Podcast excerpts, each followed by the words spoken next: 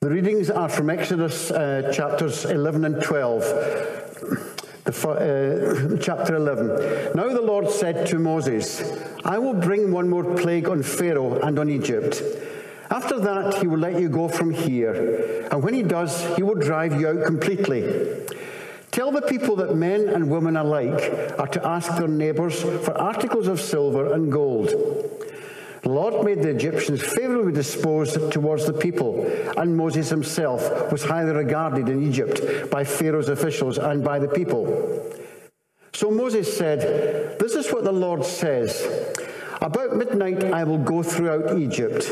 Every firstborn son in Egypt will die, from the firstborn son of Pharaoh, who sits on the throne, to the firstborn son of the female slave, who is at her handmill, and all the firstborn of the cattle as well. There will be loud wailing throughout Egypt, worse than there has ever been or ever will be again. But among the Israelites, not a dog will bark at any person or animal. Then you will know that the Lord makes a distinction between Egypt and Israel. All these officials of yours will come to me, bowing down before me and saying, Go, you and all the people who follow you. After that, I will leave. Then Moses, hot with anger, left Pharaoh. The Lord had said to Moses, Pharaoh will refuse to listen to you, so that my wonders may be multiplied in Egypt. Moses and Aaron performed all these wonders before Pharaoh, but the Lord hardened Pharaoh's heart, and he would not let the Israelites go out of the country. The Lord said to Moses and Aaron in Egypt, This month is to be for you the first month, the first month of your year. Tell the whole community of Israel that on the tenth day of this month, each man is to take a lamb for his family, one for each household. If any household is too small for a whole lamb, they must share one with their nearest neighbour, having taken into account the number of people there are. You are to determine the amount of lamb needed in accordance with what each person will eat. The animals you choose must be year old males without defect, and you would take them from the sheep or the goats. Take care of them until the 14th day of the month, when all the members of the community of Israel must slaughter them at twilight. Then they are to take some of the blood and put it on the sides and tops of the door frames of the houses where they eat the lambs. That same night, they are to eat the meat roasted over the fire, along with bitter herbs and bread made without yeast. Do not eat the meat raw or boiled in water, but roast it over a fire, with the head, legs, and internal organs. Do not leave any of it till morning. If some is left till morning, you must burn it. This is how you're to eat it, with your cloak tucked into your belt, your sandals on your feet, and your staff in your hand. Eat it in haste, it is the Lord's Passover. On that same night, I will pass through Egypt and strike down every firstborn of both people and animals, and I will bring judgment on all the gods of Egypt. I am the Lord. The blood will be a sign for you on the houses where you are, and when I see the blood, I will pass over you. No destructive plague will touch you when I strike Egypt. This is a day you're to commemorate for the generations to come. You shall celebrate it as a festival to the Lord, a lasting ordinance. For seven days you're to eat bread made without yeast. On the first day, remove the yeast from your houses, for whoever eats anything with yeast in it from the first day until the seventh must be cut off from Israel. On the first day, hold a sacred assembly, and another one on the seventh day. Do no work at all on these days, except to prepare food for everyone to eat. That is all you may do. Celebrate the festival of unleavened bread, because it was on this very day that I brought your divisions out of Egypt. Celebrate this day as a lasting ordinance for the generations to come. In the first month, you're to eat bread made without yeast, from the evening of the 14th day unto the evening of the 21st day. For seven days, no yeast is to be found in your houses. And anyone, whether foreigner or native born, who eats anything with yeast in it, must be cut off from the community of Israel. Eat nothing made with yeast. Wherever you live, you must eat unleavened bread. Then Moses summoned all the elders of Israel and said to them, Go at once and select the animals for your families and slaughter the Passover lamb. Take a bunch of hyssop, dip it into the blood in the basin, and put some of the blood on the top and on both sides of the doorframe. None of you shall go out of the door of your house until morning. When the Lord goes through the land to strike down the Egyptians, he will see the blood on the top and sides of the doorframe and will pass over that doorway, and he will not permit the destroyer to enter your houses and strike you down. Obey these instructions as a lasting ordinance for you and your descendants. When you enter the land that the Lord will give you, as he has promised, observe this ceremony. And when your children ask you, What does this ceremony mean to you? then tell them, It is the Passover sacrifice to the Lord, who passed over the houses of the Israelites in Egypt and spared our homes when he struck down the Egyptians. Then the people bowed down and worshipped. The Israelites did just what the Lord commanded Moses and Aaron.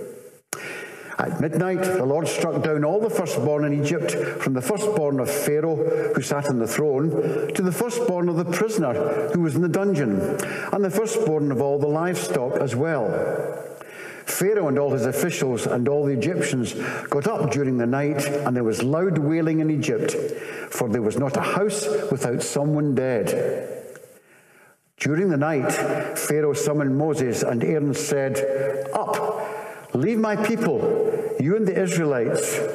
Go worship the Lord as you've requested. Take your flocks and herds as you have said, and go, and also bless me. Thank you, Stuart, for reading that long reading for us. And thank you to everyone who has read for us during this series on Exodus. All the readings have been quite long. But I feel it's important that we read the whole story in, in, in order to understand it. Let's pray now as we turn to reflect on this long story. Lord God, thank you for your long history with us as human beings. Thank you for your long suffering, your patience with us. Thank you for the freedom that you have bought for us. And we pray that you would open our hearts now, that we might understand that freedom and learn to walk in it. We pray this in Jesus' name. Amen. We continue on our journey through Exodus, and we come to the final and most horrific plague in this narrative this narrative that we've been following for the last seven weeks. After the plague of locusts, the eighth plague in chapter 10, Pharaoh's officials come to plead with him to do as Moses asks. Their words are these Do you not yet realize that Egypt is ruined? Indeed, Egypt at this point was on the verge of ruin. After the hail and the locusts, the crops and the livestock on which the Egyptian economy depended were destroyed. But things were just about to get a whole lot worse. After the penultimate plague, that plague of darkness, Pharaoh tells the tells Moses that he never wants to see his face again. At that point, Pharaoh ends the relationship.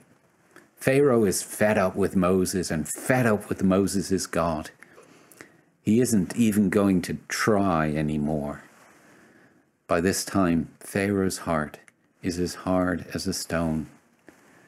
But the next day, however, Pharaoh will end up calling Moses back and doing exactly what God has commanded. That sadly won't come without a lot more pain to Pharaoh and to the Egyptian people. And just as Moses is leaving Pharaoh's presence, he has one more terrifying message from God. God says, About midnight, I will go throughout Egypt. Every firstborn son in Egypt will die, from the firstborn of Pharaoh who sits on the throne to the firstborn of the female slave who sits at her handmill, and all the firstborn cattle as well. And then the text adds this, this curious detail. Then Moses, hot with anger, left Pharaoh. From the first plague until now, Moses has been cool as a cucumber. I don't know if you've noticed that. And he prays for Pharaoh when Pharaoh asks him to. Moses allows Pharaoh to set the time when the plague of the frogs is to end. Moses has no rebuff at Pharaoh's obvious deception in chapter 9 when he confesses his sin and admits to being in the wrong, but all along hardening his heart even more. Moses, although unbending throughout all this, is quite calm.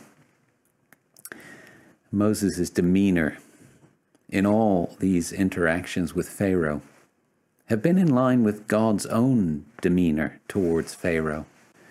Back in chapter 7, God had said it should be that way. God says to Moses, I have made you like a god to Pharaoh. So, here in chapter 11, verse 8, when it says Moses is hot with anger, Moses is expressing God's own anger. But why now? Why is God angry now and not before? Well, I think the obvious answer is the magnitude of the plague that is about to come. God and his prophet have been very patient up until now. But with the prospect of such utter devastation ahead in the plague of the death of the firstborn of Egypt, God is angry, and Moses is angry along with God. And again, it is never God's intention that any should perish. But what is happening here is all because of Pharaoh's hard and hardening heart. And what about this curious plague of the firstborn? Why the firstborn? Does that represent something here that we should take notice of? I think it does. Back in chapter 4, when Moses is commissioned by God, God tells Moses what to say to Pharaoh. And it's this Israel is my firstborn son. And I told you, Let my son go, so that he may worship me but you refuse to let him go. So I will kill your firstborn son. The firstborn, as we know from other stories in the Bible, was the one who was to inherit from the Father. He's the one who will receive the Father's blessing. The firstborn is the one who is in line to carry out the Father's intentions. Israel, God declares, is my firstborn son. Israel is the whole nation that God has chosen. Chosen, as we have said many times before, to be blessed and to be a blessing to the whole world.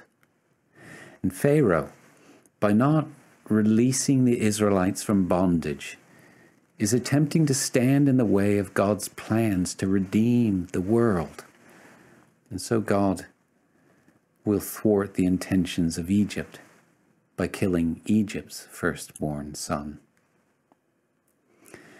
You might recall that when we began this series, we spoke of the themes and the patterns that we see in Exodus that we also see repeated elsewhere in the Bible.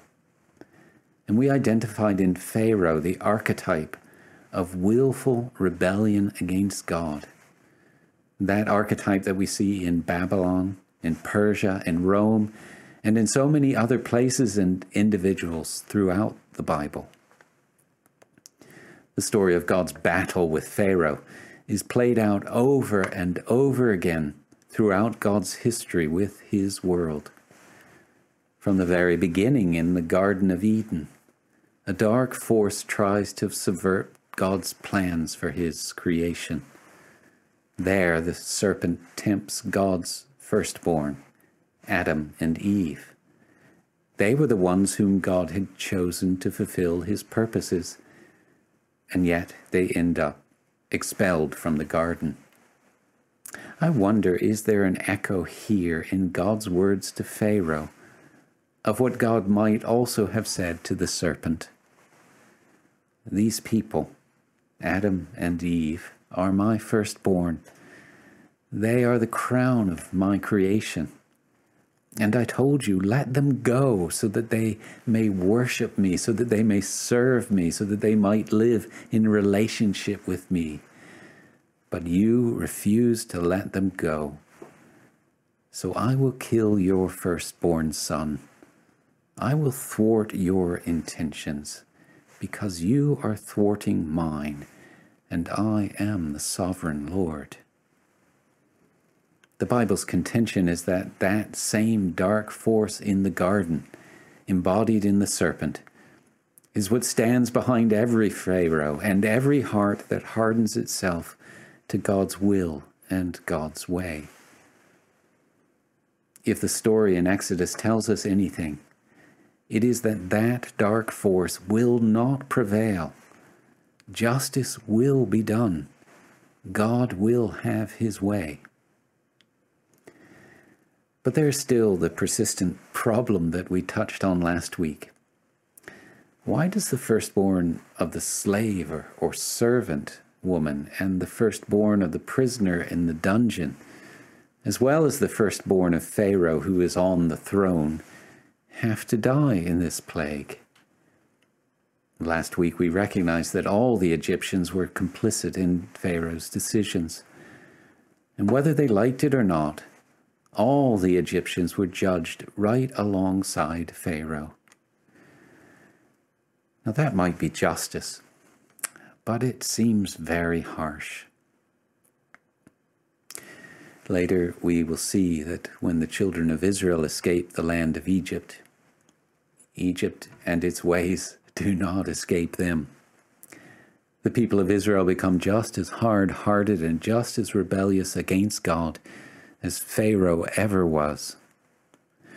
So, wiping out the firstborn of Egypt doesn't seem to solve the problem of sin and evil. Maybe something more radical than these plagues is called for. Do we have something in this story that we're looking at today that might give us a hint as to that more radical thing that needs to be done to solve the problem of sin and evil.